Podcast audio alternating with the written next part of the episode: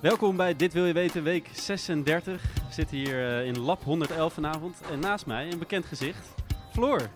Ja, hallo. Welkom terug. Dankjewel. Hoe gaat het? Ehm, ja, het gaat wel goed, eigenlijk. Ja. Ja, wat, wat fijn dat je er weer bent. Eh, een tijdje geleden was je hier al een keer eh, voor, de, voor de eerste keer. Toen was je te gast. Ja. Ehm, kennelijk was het leuk genoeg om, om terug te komen. ja, zeker. Nou ja, wat mij betreft wel. Ja, ik vond het erg nou, leuk. we gaan, we gaan kijken of het weer net zo leuk wordt. Ehm, waar gaan we het vandaag eh, met jou over hebben? Eh, ik wil het graag hebben over de BTW, de belasting toegevoegde waarde. Nou, dat klinkt nu al verschrikkelijk nerdy en heel exciting. Ja, nee, dat Vorig jaar had je het ook over belastingen, volgens mij. Ja, toen had ik het over invoertarieven. Ik realiseerde me dat wel na- nadat ik dit, eh, dit, dit onderwerp had voorgesteld. Dus ik ben wel bang dat ik nu de belastingvrouw word. Nou, het lijkt me, lijkt me een hele mooie titel om, om te omarmen. Goed dat je er weer bent. Eh, lieve luisteraars, dit was de week waarin minister van Justitie Ferdinand Grapperhaus, in de volksmond ook wel de anderhalf meter minister, de minister die stelde slimmer chillen is corona killen, wordt genoemd, steeds verder in het nauw kwam omdat hij zijn, op zijn eigen bruiloft niet de anderhalve meter regel naleefde en daar ook geen boete voor kreeg. En op het moment dat we hier eh, aan tafel zitten is er een debat aan de gang. Eh, dus Ja. spannend of hij dat overleeft. Het was ook de week waarin de Tour de France begon en rechtsextremisten eh, na zo'n 70 jaar weer eens door Berlijn marcheerden als zogenaamd protest tegen de coronamaatregelen. Ik krijg, zie toch een paar vragende blikken nu. dat, eh, dat hebben jullie niet meegekregen. Dit nieuws is wel al heel erg lang en breed behandeld in de talkshows, de journaals en op de voorpagina's van de kranten. Er zijn echter nog veel meer verhalen, gebeurtenissen en ontwikkelingen die veel te weinig besproken worden, vinden wij. En daarvoor zijn wij dus. Dus stop met scrollen door je NOS-app, want dit wil je weten.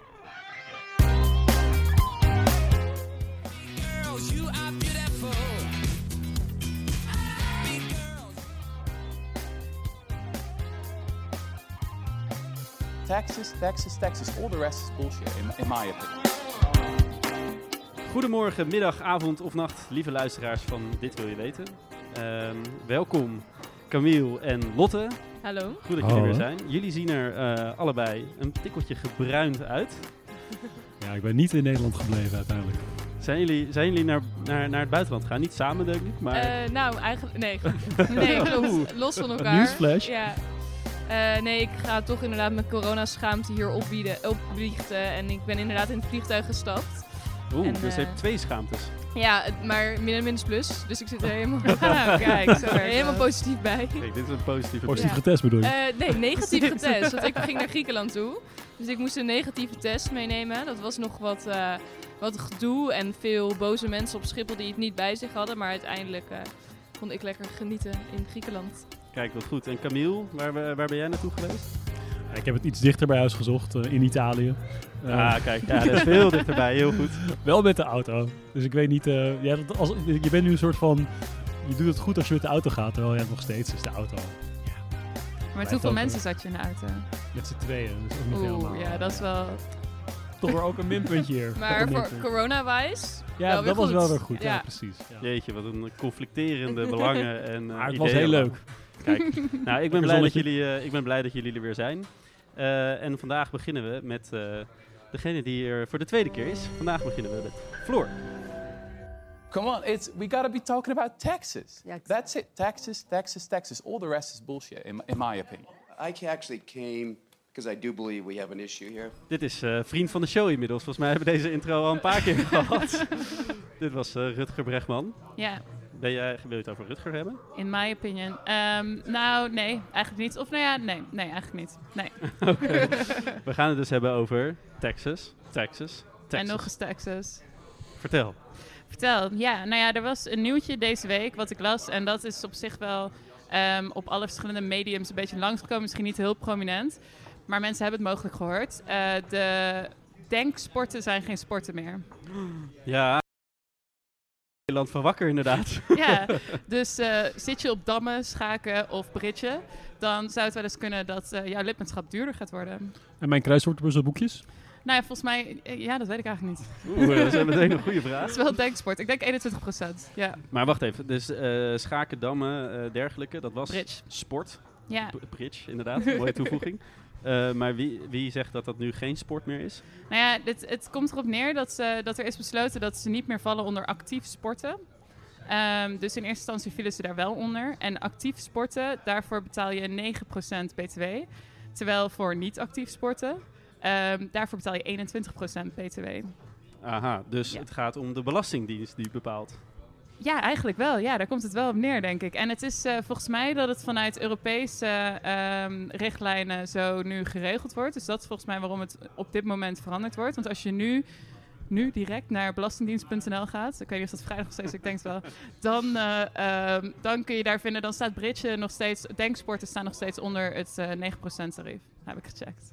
Oké, dus dat is niet helemaal meer up-to-date. Nee, nou ja, nog wel, want volgens mij wordt dat dus ingevoerd. Oh, dat wordt nog Ja, ingevoerd, dus oké. dat was het nieuws. Ehm, eh, en dan denk ik daar, ja, oké, boeien. ja, nou ja, dat, dat nee, dit vind jij dus heel verschrikkelijk. Of, of, eh, die arme dammers, denk je. Ja, precies. Nou ja, nee, ik denk dat heel veel mensen waarschijnlijk dit lezen en denken, nou ja, boeien.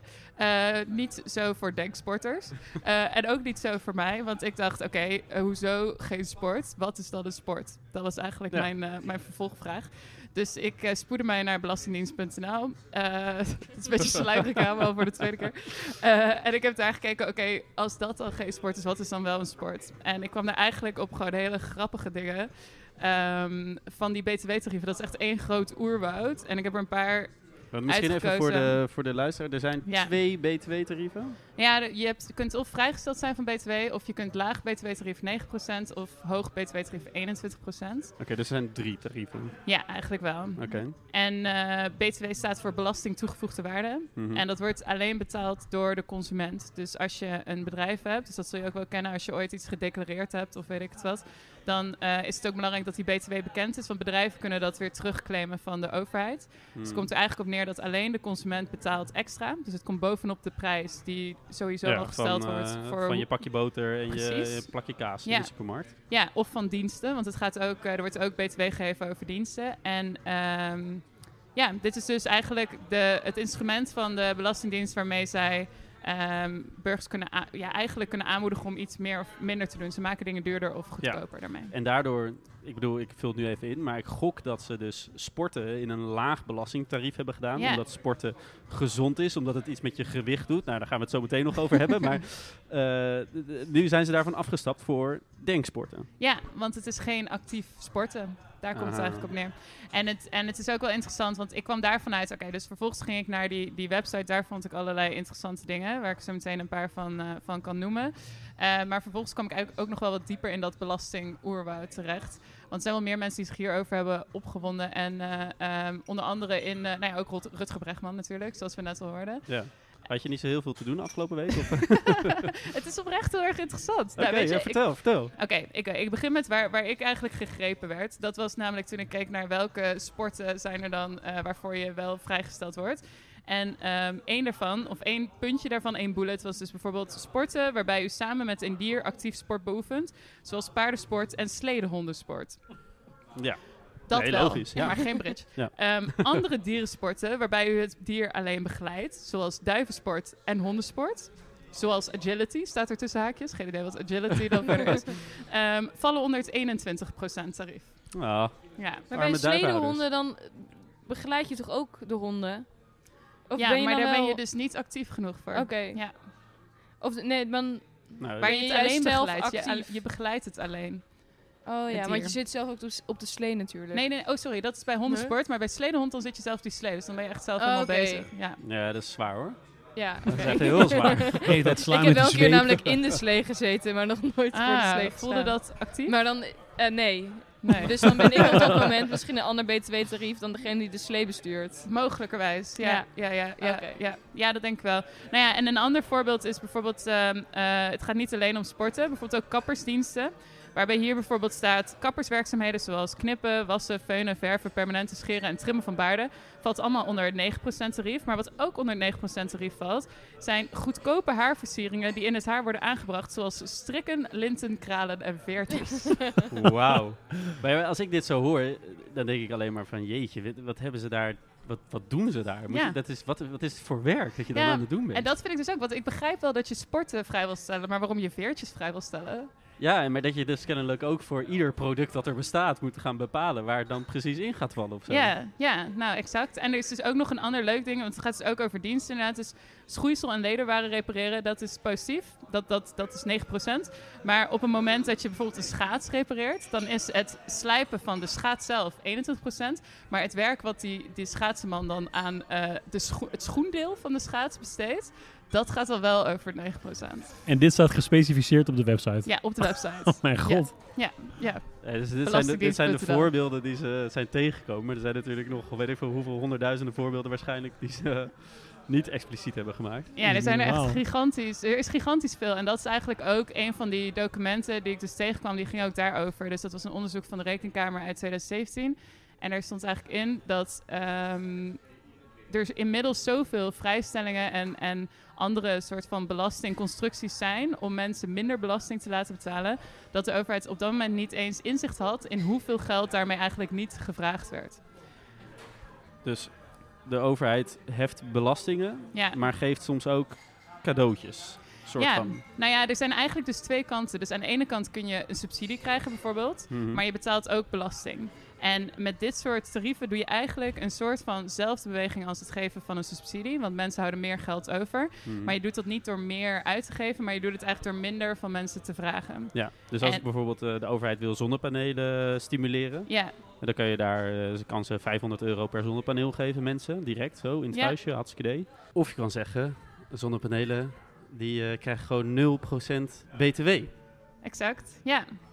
Ja, en dat is dus eigenlijk ook wat ze vonden. Dat er inmiddels zoveel van dat soort ehm, instrumenten zijn eigenlijk. eh, dat, dat, dat de overheid op dit moment niet eens meer inzicht heeft in, in hoeveel dat eigenlijk allemaal bij elkaar is. Eh, dus dat was een van de documenten die ik vond van de Rekenkamer uit 2017, waarin zij, zij zeiden dat dat op dit moment dat overzicht niet meer bestaat. Ze weten niet hoeveel cadeautjes ze uitdelen. Nee, exact. Ik kijk heel even de rest van de tafel. Eh, jullie hebben natuurlijk al eh, vanuit eh, jullie huis uit een beetje een eh, slechte... Nee, oké. ik kijk heel even naar de rest van de tafel. Eh, jullie horen net dat de overheid eigenlijk geen grip meer heeft op hoeveel cadeautjes ze uitdelen. Is dat iets waar jullie blij van worden? Of, eh? Nou, nee. Ik, ik vind het vooral interessant dat, dat subsidies altijd politiek heel gevoelig liggen. Je hoort altijd politici ageren tegen de subsidies voor dit en de subsidies voor dat. En dat is gewoon echt geld dat weg wordt gegeven. Maar eigenlijk wordt er dus nog veel meer geld weggegeven waarvan we eigenlijk helemaal geen, geen beeld van hebben. En dat klinkt, klinkt een beetje oneerlijk. Nou Ja, dat was dus ook wat er uit dat andere, eh, dat andere stuk kwam. Eh, dat was, het heet ehm, eh, Bouwstenen van een nieuw belastingstelsel, geloof ik. En Rutger, die we net hoorden in de, in de lead, die heeft, daar ook, die heeft daar ook in zijn podcast over gehad. Ehm, dus die, mochten mensen het nu wel heel interessant vinden, kun je dat ook nog checken. Ehm, maar daar stond dus onder andere ook in dat, dat het veel moeilijker is om een subsidie uit te geven dan om mensen korting te geven ergens voor. Dus dat moeilijker de eisen voor... moeilijker voor de Belastingdienst of voor de politiek. Dus dat de eisen om het geven van een nieuwe subsidie, dat die eigenlijk veel hoger zijn dan de eisen voor het geven van eh, korting. eh, weet je, het wordt ook uitgelegd waarom dat is? Nee, niet direct. Want het, is hetzelfde, dat, eh? Ja, het is eigenlijk hetzelfde. Ja. ja, het zijn gewoon andere regels die ervoor staan. En dat, eh, ehm, ja, dus dat is de, dat is de situatie. Ja, ik zoom uit zodra ik het woord belasting hoor. Dus ik snap de overheid ook wel dat het af en toe een beetje ingewikkeld is. Maar ik- wat ik ook inderdaad wel van dat geven of vragen... Of nee, wat? Het geven of het niet vragen. Ja, Dat is misschien ook wel, als je kijkt naar jezelf... is het niet terugvragen van geld misschien makkelijker dan het weggeven. ja. Dat je, als, je een tik, als je denkt, oh, ik heb het betaald, nou ik heb geen zin om een ticket te sturen, dan gezeik. Dan is het misschien is gewoon makkelijker om, ja, precies. Dat doe je makkelijker dan het geld ook daadwerkelijk geven. Ja, maar hetzelfde is denk ik als je als, eh, weet ik veel, ehm, een dienst eigenlijk gratis levert. eh, omdat je het leuk vindt, zoals in een podcast een beetje je, je mening geven. eh, dat je dat bijvoorbeeld eerder eh, zou doen dan dat je iemand, eh, even kijken wat is nu het, eh, geld geeft om dat voor jou te doen. Ja. Is dat een goede vergelijking? Maar volgende keer als we je uitnodigen, dan huur je dus iemand in om dat voor je te Ja, komen precies. Nee, dat doe ik dus niet, want dat Oh ja, zou juist zij de subsidie Ja. geven. Ja, ja, ja. Oh. En jij geeft dus nu je tijd. Ja, En dat, precies. is weer, dat voelt weer anders dan het geven van geld. Ja, Eigenlijk is het gewoon een soort van ingebouwde gierigheid van mensen en dus ook de overheid dat we dat niet willen doen. Maar dat het mislopen van inkomsten, dat vinden we dan minder erg. Nou ja, en dat is dus ook interessant. Want blijkbaar is het dus ook heel ingewikkeld om dit soort regelingen weer, weer weg te halen. En dat, hoor je, dat merk je dus ook op het moment dat je tegen de bridgevereniging zegt... jullie moeten hogere btw gaan betalen. En dat, dat allemaal mensen er tegen gaan reageren, zoals ik. Ehm, en dat, dat ja, geeft dan moeten zij weer, dan moet dus die Bridge Club iets gaan veranderen. Terwijl Exact. als de overheid de subsidies geeft, hebben ze veel meer in eigen hand aan wie ze wat mogen geven Ja, en ja. kunnen geven. Nou ja, precies. En dat is dus ook een van die, die onderdelen die in dat eh, tweede rapport staan. Dat ze zeggen heel veel van de belasting, eh, hoe noem je dat, Eh, instrumenten die er zijn, die worden dus niet geëvalueerd. En die die wel worden geëvalueerd en die dan negatief terugkomen uit de evaluatie, daar wordt eigenlijk niks mee gedaan. Want het is dus heel ingewikkeld om die dingen weer weg te krijgen. Omdat je dan dus allemaal rellende bridgers krijgt. Nou, misschien niet precies dat, maar ja, Ongelooflijk. Ik, eh, er Ongelooflijk. gaat hier een eh, wereld voor ons open, denk ik. belastingdienst.nl. Ben je, je bent nu eh, de belastingvrouw. Eh, ja. raad je het mensen aan om de, de hele week op belastingdienst.nl te gaan zitten? Of? Nou ja, oprecht, ik vond dit, dit, dit rapport, wat ik nu had gelezen, dat was die, die, dus die belasting, eh, wat was het, Eh bouwstenen van het nieuwe belastingstelsel. Ik heb meerdere keren het woord stuitend gebruikt en dat gebruik ik dus echt niet zo vaak. Ik vind het wel echt een belastingwoord. Ja, misschien wel. ik zie het iemand van de Belastingdienst wil zeggen. Nou Passend, ja, het was oprecht stuitend. En er stond ook een stukje, dat was heel interessant, maar dat dacht ik, ja, dat wordt allemaal te veel. Ehm, over in hoeverre het een soort van milieukosten weer dekte, de, de accijns en Oké, belasting ja, die nee, nee, laten we daar Echt niet... eh, heel erg interessant. Dus ja, nou ja, volgende Volgens keer. mij hebben ze heel veel mensen nodig bij de Belastingdienst. Dus, eh, Ja, nou ja, wie weet. In de toekomst. Goed, eh, dankjewel Floor voor al deze research. Wij gaan eh, naar het volgende onderwerp en dat is eh, van Lotte. girls, you are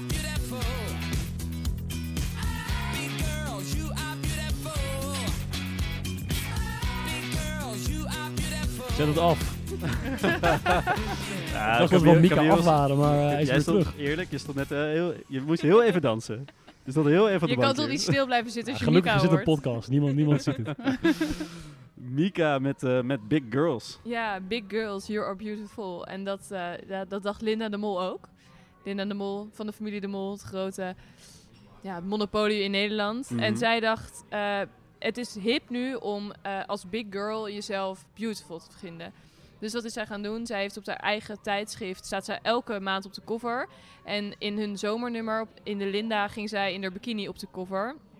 En dat vond ze zelf heel spannend en ze kreeg heel veel eh, reacties erop, zowel heel positief en heel negatief. En ehm, die reacties vond ik eigenlijk wel heel interessant, want het gaf een soort nieuw licht aan de body positivity debat. Maar wa- Ehm. wacht even, eh, even. Linda de Mol gaat in bikini op, op haar eigen tijdschrift Ja. staan. Linda is 50 plus. Ja, En niet per se een lelijke vrouw volgens mij. nee. Ook niet per Nou se ja. een hele volle, vol slanke vrouw. Ja, ze, ze zei zelf over, ik ben volgens mij, eh, is hij 55 of zo? Dan, Mhm. Sorry Linda als ik het fout zeg. Ehm, We weten dat je luistert. Ja, was maar zo'n feest. en ze zei zelf, ik ben 78 kilo en ik vind het heel erg spannend om op deze cover te gaan staan.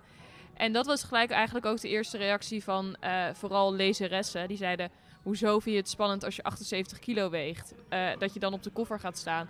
Ik ben veel zwaarder. Is dat dan wel, eh, is dat dan al helemaal lelijk? Als jij jezelf dus nu al dapper vindt om met 78 kilo op de koffer te gaan staan.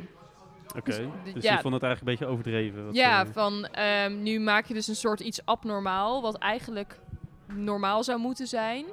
Door extra te benadrukken hoe dapper het is en hoe onzeker je bent. En hoe erg ehm, ja, bijzonder het is dat je dat doet. Laat je eigenlijk zien dat het dus heel abnormaal is. Terwijl Linda waarschijnlijk dacht, kijk eens wat, ik, wat ja, voor iets goeds ze ik noemt doe. het letterlijk lekker body pos- positief. Ik ga in eh, mijn bikini op de cover. En met haar waren ook veel BN'ers die ehm, dit ook deden in het tijdschrift zelf. En, maar dat is eh, ehm, body positivity heet dat, toch? Ja, Met dat een hele heel eh, nummer- modern woke woord ja, eh, precies. gebruiken. En dat hele tijdschrift dat stond in het teken van body positivity. En dat was al het eerste punt. Dat kan, je, kan je heel even uitleggen wat dat is voor de, voor Ja. luisteraar die dat niet weet? Nou, het gaat er eigenlijk om dat die beweging wil dat ehm, je niet meer wordt afgerekend. Vooral als vrouw. Het is vooral een beweging die gaat over vrouwen. Over hoe je eruit ziet. Dus over hoe zwaar je bent. over hoe groot je neus is. Of nou, alle kenmerken die je lichaam kan hebben. Dat je niet meer wordt afgerekend op hoe je eruit ziet. Omdat dat best wel een seksistisch punt is. Omdat bij mannen het vaker gaat om hun inhoud. En bij vaker vrouwen vaker op een buitenkant. Mhm. En eh, daar spraken ook veel BN'er-vrouwen zich over uit. En daar kwam ook weer heel veel gedoe over. Want zo zei Sonja Bakker bijvoorbeeld van... eh, ja, ik zou mensen nooit dik noemen. Maar ehm, ja, ik weet wel hoe het is om die strijd te voeren. Want ik heb ook ooit 72 kilo gewogen.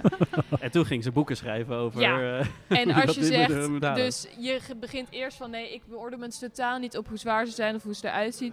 Maar vervolgens dus aan 72 kilo het label gaan hangen, dat dat dus echt wel een dingetje is. Nou, dan ja, ben je volgens mij echt helemaal op de verkeerde toer Maar bezig. misschien niet ook gewoon zien hoe groot het probleem is. Als Ja. mensen dus al bij 72, bij 78 kilo zeggen... dit is body positivity. Ja, precies. En dat is dus ook een, ja, een soort gekke kanteling. Want aan de andere kant kan je ook weer zeggen... ehm, als zij dat op dat moment dus inderdaad te zwaar vindt... en zij wil aan haar lichaam gaan werken om af te vallen... dan mag ze dat juist doen. Want dat is ook waar de beweging om gaat. Dat je als persoon zelf mag bepalen hoe je eruit ziet. En Ja. dat je niet door bepaalde normen op jou worden gegooid... met hoe het zou moeten zijn. Maar eh, er was iemand anders, een eh, vrij bekende zangeres, Ja. was afgevallen en dat, daar werd ook niet in harte afgenomen. Nee, klopt. Dat is inderdaad het volgende voorbeeld. Want eh, Adele, de Britse zangeres, eh, die was heel veel afgevallen. En eh, die kreeg ook allemaal gezeik over zich heen. Want daar was het punt van... Ja, maar jij bent juist het rolmodel van zwaar zijn, maar wel blij zijn en eh, succesvol. En nu ben jij superveel afgevallen. Dus eh, nu, is, nu maak je juist een punt dat het dus weer niet goed is om zwaar te zijn. En toen is ze gecanceld door eh Ja. haar fans. Van, ja, dan ga ik niet meer naar je muziek Ja. luisteren. Dat is toch absurd? Ja, want zij ehm, is nu eigenlijk gezonder, want zij had gewoon overgewicht. Dus ehm, dat is weer een andere tak van de body positivity. Die zeggen weer, eh, nee, eh, we moeten het niet hebben over mensen met obesitas. We moeten het hebben over mensen die wonen in een groter lichaam. En daar schiet het volgens mij echt door. Want Adele die is nu gewoon gezonder. En dat heeft ze zelf voor gekozen. Tenminste, in hoeverre ik in haar hoofd kan kijken. Is zij zelf ervoor gegaan om gezonder te gaan leven. Ja. Ja, maar de kern is toch dat je zelf mag weten hoe je eruit ziet. En dat Adele ja. er dan graag... Ja, Maar dus zij Ja. zullen het misschien wel zeggen van ja, maar de maatschappij dwingt haar om af te vallen. Dat is natuurlijk... ja, dat is inderdaad hun punt. En ehm, dat, daar ben ik het op zich ook wel mee eens. Want ook als je kijkt naar grote modehuizen of grote modemerken, dan is het echt pas een hele recente ontwikkeling dat we daar andere maten zien dan de allerkleinste maten. Ja. En ehm, daar is, is volgens mij nu ook wel een hele goede verandering bezig. Maar ook daar gaat het niet altijd goed. Want ehm, heel veel merken die gebruiken nu een soort van de omketering naar een meer curve en plus size ehm matenstandaard. Als, eh, volgens mij hebben we dat woord ook wel hier eens gebruikt, pinkwashing of greenwashing van je Mhm. bedrijf. Mhm. Dus het laten zien van, eh, kijk, wij doen mee met de, met de hype en je kan onze brand niet cancelen, want wij zijn ook eh, inclusief. Maar aan de Mhm. achterkant totaal niet inclusief. En eh, bijvoorbeeld Tommy Hilfiger, die wel curve modellen gebruikt, blijft zeggen... eh, nee, ik maak mijn kleding echt alleen voor maatje 34 of maatje 36, want dat staat gewoon mooier. Ja. Dus het is weer, ja, Ja. ja, Het, klinkt, het klinkt sowieso heel lastig. het is super lastig. En ik ben er ook gewoon ook nog steeds niet over uit eigenlijk wat ik er zelf nou van vind. Ja, want dat is misschien wel een goede vraag. Wat moeten we eigenlijk met deze trend, soort van body, dat body positivity? Floor, wat, als jij hier zo naar luistert, wat, wat denk je dan? Ja, ik denk in principe ehm, ben ik er wel. Denk ik wel dat er zeker een grote eh, druk staat op, op, op met name vrouwen, maar ik denk ook op mannen. Om eh, aan bepaalde ehm, zaken te voldoen. En dat er ook wel ja, weinig aandacht is. Ik weet niet, dat die, dat die vereenzelviging van, van dun met gezond ehm, en niet dun met ongezond. Dat is denk ik, dat klopt niet voor iedereen. Zeg maar, alle lichamen zijn anders. En eh, hoe, hoe dun gezond voor jou is, dat is denk ik best wel verschillend tussen verschillende mensen. Ehm, en dat is wel iets wat ik herken in die discussie met Adele. Dat ik wel denk, op het moment dat ik iemand in mijn hoofd heb zitten in een bepaalde, bepaald lichaam, dat hij in een bepaald lichaam woont, om het even zo te zeggen. Ehm, en ze wonen opeens in een ander lichaam. En dat is echt een gigantisch eh, groot verschil. Dan, ja, dan denk ik wel soms, hoe gezond is dat? Zeg maar, hoe gezond is het om zo'n crash diet te doen en weet ik dat. En die. Ehm, nou ja, goed. Verder denk ik wel dat het juist heel body positive is als, eh, ehm, als Adele zich nu chill voelt in haar lichaam. En dan is dat heel belangrijk. Maar ik denk wel dat die, die vraag van druk om af te vallen als gezond, hoe gezond is die druk? Dat is Ja. wel iets, ja. Camille, eh, hoe, hoe fijn voel jij je in het lichaam waar je nu in woont? Ja, best fijn, moet ik zeggen. Maar ik ben, ik ben ook gewoon opgegroeid in een, eh, in een gezin waar je niet elke dag naar de McDonald's ging en er ook gewoon geld was voor, voor goed eten en zo. Dus dat is Mhm. wel een verschil. Ik, ik denk wat, waar we vooral eh, een verschil mee moeten maken is tussen het, het vetshamen aan de ene kant. Dus ja, het alleen maar eh, slanke modellen. ehm, eh, gewoon een soort van neerkijken op dikke mensen. En aan de andere kant eh, het, het, het dik zijn helemaal gelijkstellen aan het niet dik zijn, om het zo te zeggen. Omdat ik denk dat er Mhm. wel... Nou, ik weet dat er gewoon heel veel soort van gezondheidsnadelen zitten, zitten, zitten aan dik zijn. Dus op zich is, denk ik dat het goed is als mensen daar iets aan doen. Maar de vraag is natuurlijk hoe je dat moet doen. En sommige mensen, voor sommigen is dat moeilijker dan voor andere mensen. Ja. Dus, en eh, Lizzo, ook een bekende in deze, in deze movement, een eh, Amerikaanse zangeres, die ook in een, een vrij, vrij groot lichaam woont. Die, eh, die, die heeft ooit gezegd van, you, you can't love anyone if you, if you don't love yourself. En ik denk ook dat het belangrijk is dat je gewoon echt blij bent wie je bent. En dat je ook dan pas echt iets kan doen aan je gewicht. Ja. Dus ik vind dat er echt heel veel goede dingen in die body en positivity het is zelfs zitten. zo dat bijvoorbeeld de stress die het je kan opleveren door bijvoorbeeld een negatieve kijk die andere mensen op je hebben, omdat door hoe je eruit ziet, juist ook weer voor kan zorgen dat je stress hebt, dat je juist weer meer gaat eten, dat je alleen maar zwaarder wordt, dat het afvallen alleen maar lastiger zou worden. Ja. Ja. Dus het is ook Dus niet juist gezond omdat om- we zo'n norm stellen van je moet mager zijn, veroorzaken we misschien wel overgewicht. ja, Ja, dat dat zou denk ik wel. Ja. Maar, en dat is denk ik heel goed wat, wat Camille zegt inderdaad. Het, de tegenstelling, zeg maar, body positivity, die movement is niet tegen dun zijn of tegen slank zijn of tegen ehm, gezond zijn, maar het is tegen fatshaming. Nee, zeg ja. maar, dus het is Mm. ook wat je niet wil, of tenminste nu spreek ik voor de hele body positivity movement. Ik weet niet of die eh, autoriteit Miss Body Positive. Ja, precies.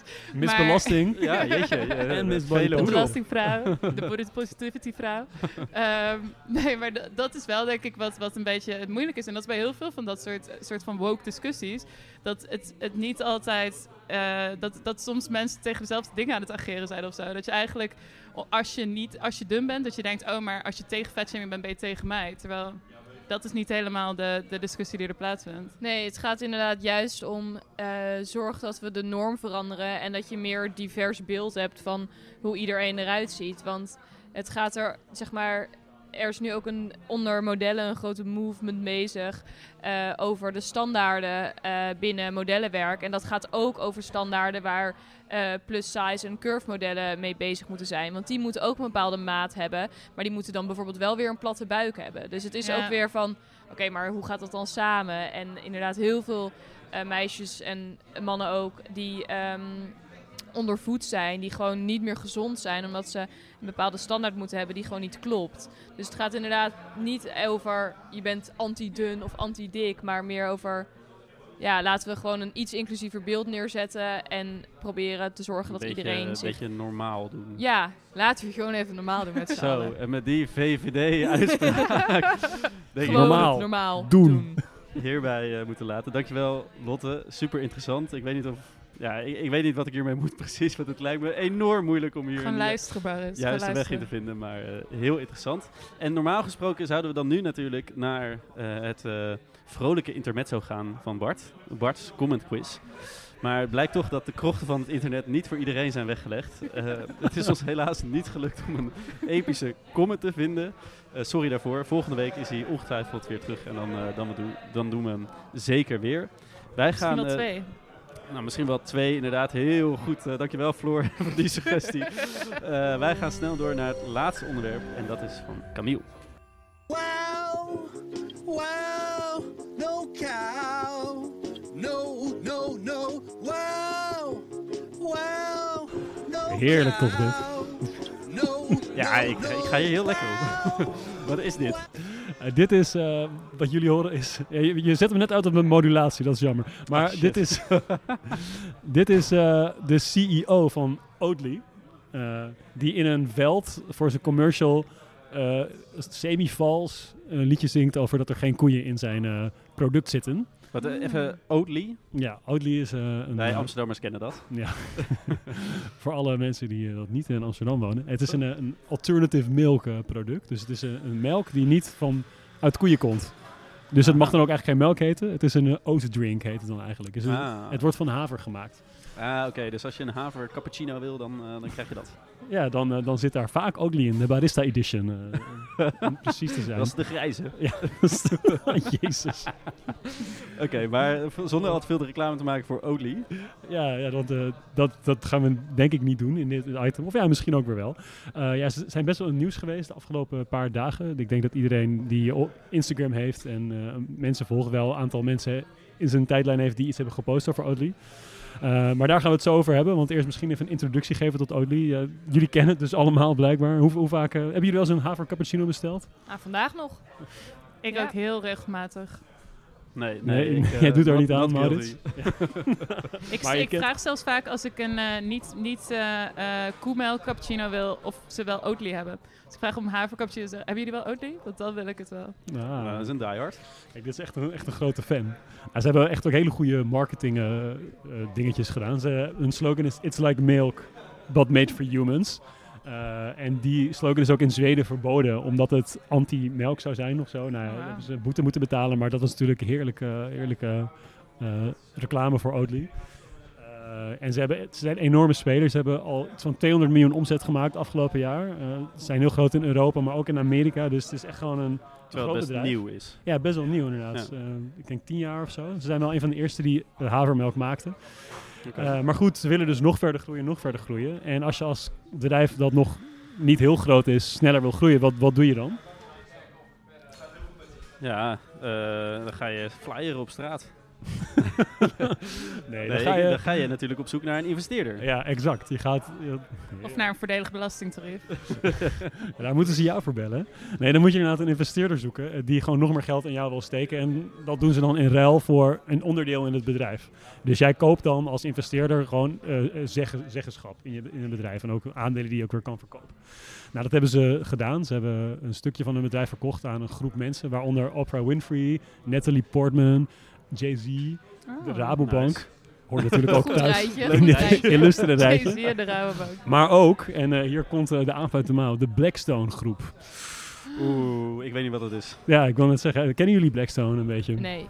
Niet los van deze Oatly-controverse. Niet los van deze Oatly controverse. Nou, het is eh de grootste private equity fonds eh, in de wereld. Dus dat is eh, groot. Private equity is dat een fonds is dat, dat, dat geld van, van particulieren, dus hele rijke mensen, of van verzekeraars of van pensioenfondsen beheert en dat investeert in beleggingen, zodat die gaan renderen voor die investeerders. Zij, beheren dus echt heel erg veel geld. En eh, zijn bijvoorbeeld groot op de vastgoedmarkt. Er is een documentaire gemaakt die heet Push, waarin eh, wordt laten zien hoe Blackstone eh, de huur consequent heel erg verhoogt in vooral arme suburbs, waardoor mensen eruit gedreven worden. Dus dat is al een, een niet zo'n voordelig eh, dingetje van Blackstone. Maar ze hebben ook bepaalde belang in Hilton, in Centerparks, Legoland, Oh, en wow. Madame Tussauds. Ze Het zitten, rijtje echt, wordt alleen maar mooier. ze zitten echt Ik in dacht alles. eerst, eh, dit, is niet, dit is geen goede, goede thee, maar... zijn Ja, ze ja, ja, maar het is dus gewoon, het is gewoon, ze doen gewoon heel veel dingen. Maar ja, de CEO van Blackstone, eh, die is de nummer 100 op de lijst met rijkste mensen ter wereld. En hij is ook een vriend van, eh, vriend van de podcast eh, Donald Trump. Ah, ome Donnie. Ome Donnie. en hij heeft eh, bijna 4 miljoen gedoneerd aan zijn campagne. Dus dat is, eh, dat is geen peanuts. Mhm. En daarnaast werd ook nog eens als klap op de vuurpijl in augustus bekendgemaakt dat er, er twee bedrijven zijn waar Blackstone in heeft geïnvesteerd. Die zich bezighouden met wegen aanleggen en vervoer midden in de Amazone. Waardoor dus heel veel Mm. Amazonewoud verdwijnt. Oké. Nee, dat zijn dus wat Dus, minder positieve dingen in Per het... saldo, Blackstone, niet helemaal lekker. nee, niet, het is een beetje grijs. Ik zei, Mhm. niet, denk, denk niet een evil bedrijf, maar zeker ook niet heel erg, meteen heel erg begaan met de wereld. Nou ja, dat was, eh, werd in augustus bekend en deze hele investering was in juli. En toen was er vorige week een, eh, een influencer die, die eh, dacht van... hé, hey, dat is wel interessant. Blackstone, Oatly, ik hou van havercappuccino's.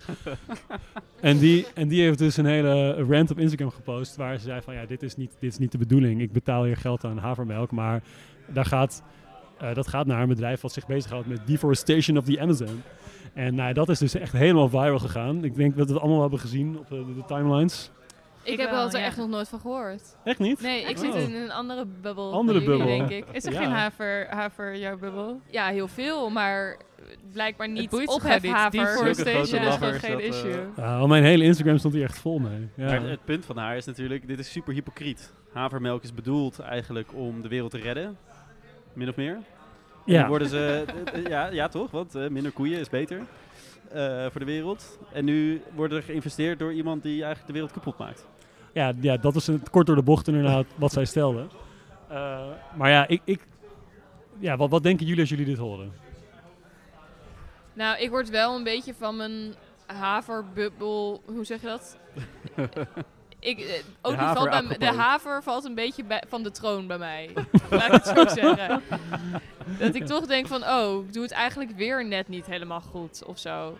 Ja. Het is steeds is het zo net niet. Maar misschien voordat we verder die discussie gaan, wa- waarom wil Oatly die investeerders? Ja, precies. Wat, waarom, waar hebben ze, waar hebben ze, wat hebben Om ze te groeien, aan? zodat ze meer haver, Ja, maar- haver kunnen verkopen. Want Ja, zo'n investeerder doet Ja, hoe groter je bent, hoe meer je kunt verkopen, hoe makkelijker je kunt produceren en hoe meer marktaandeel je hebt. Hoe meer reclame ze kunnen maken. Hoe, het is een vicieuze Dus ze cirkel. krijgen gewoon extra geld en middelen of zo. Om Ja, dan ze krijgen echt letterlijk gewoon geld. 200 miljoen cash in ruil voor eh, een Ah. deel in het bedrijf. Oké. Dus doordat Blackstone dat doet, wordt er meer havermelk gedronken. Is goed Minder voor de wereld. koeien. Ja, dat is, dat is precies. Dat is Maar eigenlijk... is het ook, zeg maar, want zij mogen dan ook iets zeggen in dat bedrijf. Weet je ook dan wat dan hun aandeel is in dat bedrijf? Ja, dat is dus niet duidelijk. Er is niet bekendgemaakt hoeveel van die procenten naar Natalie Portman en naar Blackstone zijn gegaan. Maar zeker, Blackstone heeft dus nu een, eh, een, een minority deel. Dus ze, hebben een, ze mogen een zegje doen in het bestuur. Maar ja, omdat ze dus maximaal 10% hebben, kunnen ze niet echt beslissingen maken. Olie heeft nog steeds alle touwtjes flink stevig zelf in handen. En wat denk je dat er voor hen achter zat om, dat, om die investering te doen? Voor Oatly. Nee, Of voor voor, Blackstone? Blackstone. ja. Ja, ik, ik denk, kijk, Oatly is gewoon een enorm succesvol bedrijf. Ze zijn zo hard gegroeid. En, en mensen als die achter Blackstone zitten, eh, die willen gewoon één ding, winst maken. Die denken gewoon, oh, ik zie hier ja, bedrijf, dat gaat gewoon vet, vet goed. Daar gaan we nu op inhaken. En eh, ja, daar profiteert dus een fonds van dat misschien niet alleen maar goede beleggingen heeft gedaan. Ja. Maar ik, ik, wat, ik, wat, wat, ik, wat mij ergert aan deze hele eh, house, is dat, dat, dat juist, juist een merk dat het echt goed probeert te doen, hier de dupe van is. Ik heb nog geen haat op Legoland gehoord, of op Hilton, of, eh of op Madame Tussauds. Ja, en dat, hoezo is dan net dat ene merk dat echt gewoon wel zijn best doet, Ja. en dat ook als een brand ja, maakt? het is een beetje een soort morele afgunst of zo. Dat is als er dan één puntje... Als ze dan op één punt laten zien van kijk, we doen ons best, wordt gelijk de hele, de hele bedrijf onder de loep genomen waar ze het dan allemaal fout doen. Maar je kan ook dan kijken, oké, waar gaat het dan goed? Precies. En dat maakt het niet beter dat ze inderdaad nog steeds het regenwoud verzieken of eh, de suburbs verdrijven. Maar Maar het is, het is natuurlijk een beetje onzuiver en hypocriet. Zo van, hè, wij, ze komen ook naar buiten met zo'n bericht van... het is Hey, een wij beetje zijn, Vert eh, op zijn bruiloft. Ja, ja, precies. het is een beetje als Ferdinand Grapperhaus op een bruiloft. het is een Zo beetje van- als de curve-modellen bij Tommy Hilfiger. Nou ja, en- exact. Zo Ja. is de hele cirkel weer rond. Ja. Maar het is natuurlijk wel van, ja, wij komen naar buiten als een super bewust bedrijf. En we doen alles, hè. we- daar worden ze ook om geprezen.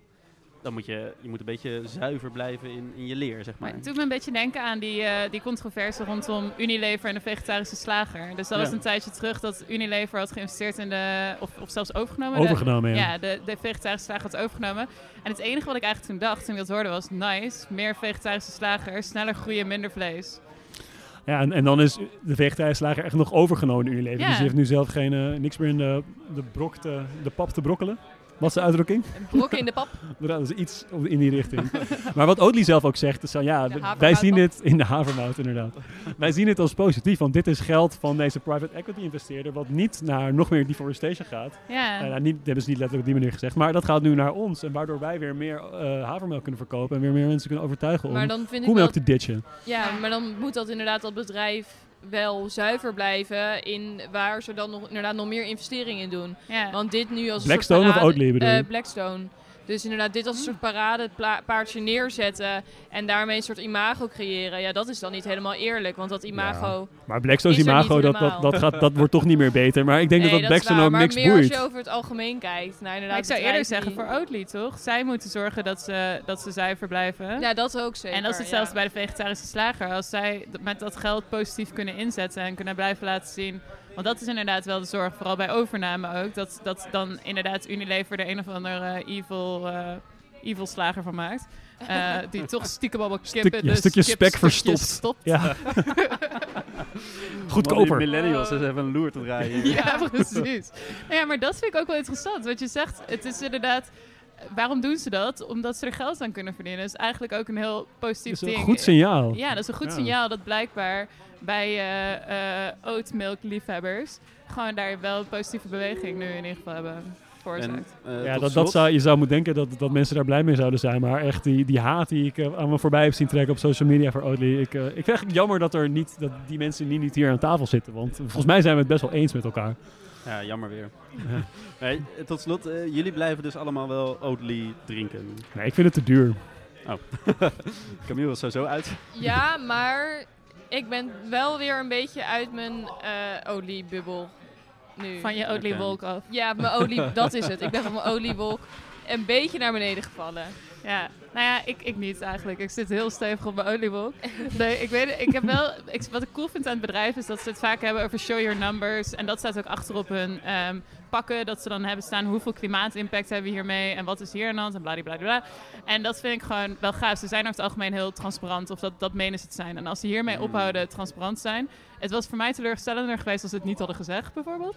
En hun transparantie is voor mij een reden waarom ik het zou blijven drinken en dat het gewoon heel lekker is. ja, dat maar, is uiteindelijk toch het belangrijkste. En dat het niet van de koeien komt. en dat die van de koeien komt, ja. Dus nee, zolang ze transparant blijven, houden ze mij als klant. Kijk. Nou, eh, weer een hele moeilijke keuze voor millennials voorgelegd. wat, wat moeten we Wel nou of met geen? Oatly? ja, dankjewel, eh dankjewel Camille. Eh, dat waren de drie onderwerpen die we vandaag eh, zouden gaan bespreken. Uiteraard doen we ook altijd nog een eh, korte blik in de toekomst. En dan kijk ik eh, allereerst naar Floor. Yes, ja. Ehm, ja, mijn blik in de toekomst is eigenlijk een beetje eh, wat er deze week veel speelde. Voor mijn idee was, of afgelopen weken, is eh dingen over representatie in de media. Dus Chadwick Boseman is overleden, die in Black Panther speelde. En ik zag daar een heel indrukwekkend filmpje over, vond ik zelf, van een groep zwarte jongeren. Eh, die een filmposter zag van Black Panther. En die dus zeiden van, wauw, dit is hoe witte mensen zich altijd moeten voelen. Dit is zo gaaf, dat er alleen maar zwarte mensen op die poster staan. Mhm. En dat vond ik best wel indrukwekkend. En daarnaast was het dus zo dat er een, ehm, eh, een nieuw karakter is voor de nieuwe Spangas-serie. En zij is, eh, of zij, die is non-binair. Ik zei het al meteen verkeerd. Mhm. Ehm, en dat is voor het eerst dat er een non-binair personage in een Er was Nederlandse ook veel ophef serie over. Ook veel ophef over, maar ook heel gaaf. Dus er zijn wel... Ik heb daar deze week veel over nagedacht. Eh, en het nieuws van de toekomst is dan dat er op een gegeven moment niet zoveel ophef meer over is, hopelijk. Nou ja, ik ben benieuwd hoe het gaat landen en of het meer gaat worden. En of dat een onderwerp van gesprek blijft. En eh, ik verwacht het wel. Ik heb het idee dat er nu grote stappen worden gezet. Dus ik verwacht dat dat eh, steeds meer gaat worden. En Kijk, dat een voorspelling. series daar niet meer onderuit gaan kunnen. En, dat Spanga's nog eens voor de hoorde uit zal lopen. Ja, precies. Wat, wat Nou cool. Camille, wat denk jij dat het nieuws gaat domineren? Nou, eh, deze week is er een man met een jetpack gesignaleerd boven Los Angeles Airport. Eh, Gruwelijk. ja, he- heel erg sick. Gewoon een jetpack, weet je wel. Dat, dat, dat kan dus blijkbaar al. dat is dat zo'n ding dat je een soort rugtasje, toch? Ja, En zo'n dan- rugtas met een soort van straalmotoren om. En dan kan je dus een soort van vliegen. Nou ja, heel sick.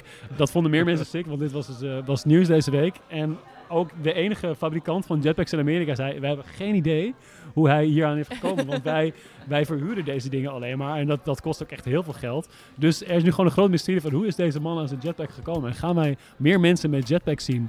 Eh, Vet, waar kan je hem bestellen? ja, dat, dat is dus ook de vraag. Dus ik, ik hoop hier heel, nog heel veel over te gaan lezen komende Slash jetpack. jetpack. Oké, nou, we, we gaan het in de gaten houden. Als je, als je iets weet, laat het me weten. Dat lijkt me echt heel hard. Lotte, wat denk jij eh, dat... eh Ja, eh, de pepernoten liggen in de winkel. Het is augustus. oh, oh. En dat betekent ook dat de Zwarte Piet discussie weer kan Oh, opladen. September, het is september. het is september inderdaad. Ja, joh, we zijn ik zit lang. met mijn hoofd nog in Griekenland. Je hoort het wel. Ehm, en eh, op zich wel positief nieuws nu. Want eh, zeker positief nieuws zeg.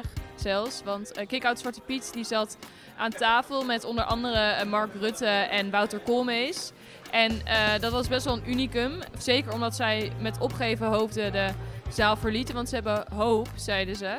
eh, dat er nu echt praktische oplossingen vanuit de politiek gaan komen.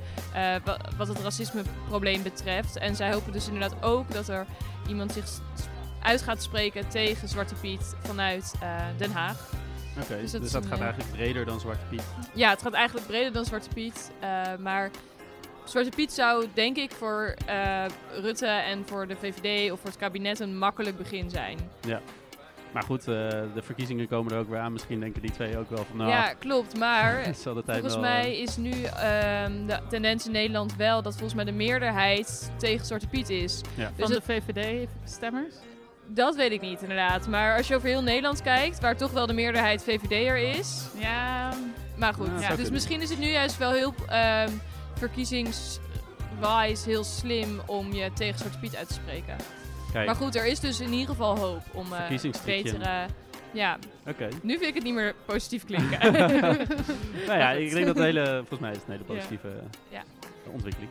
Maar goed, eh, dankjewel. Dankjewel Lotte, Camille en Floor allemaal dat jullie hier weer aan zijn geschoven en ons hebben voorzien van hele interessante en moeilijke dilemma's.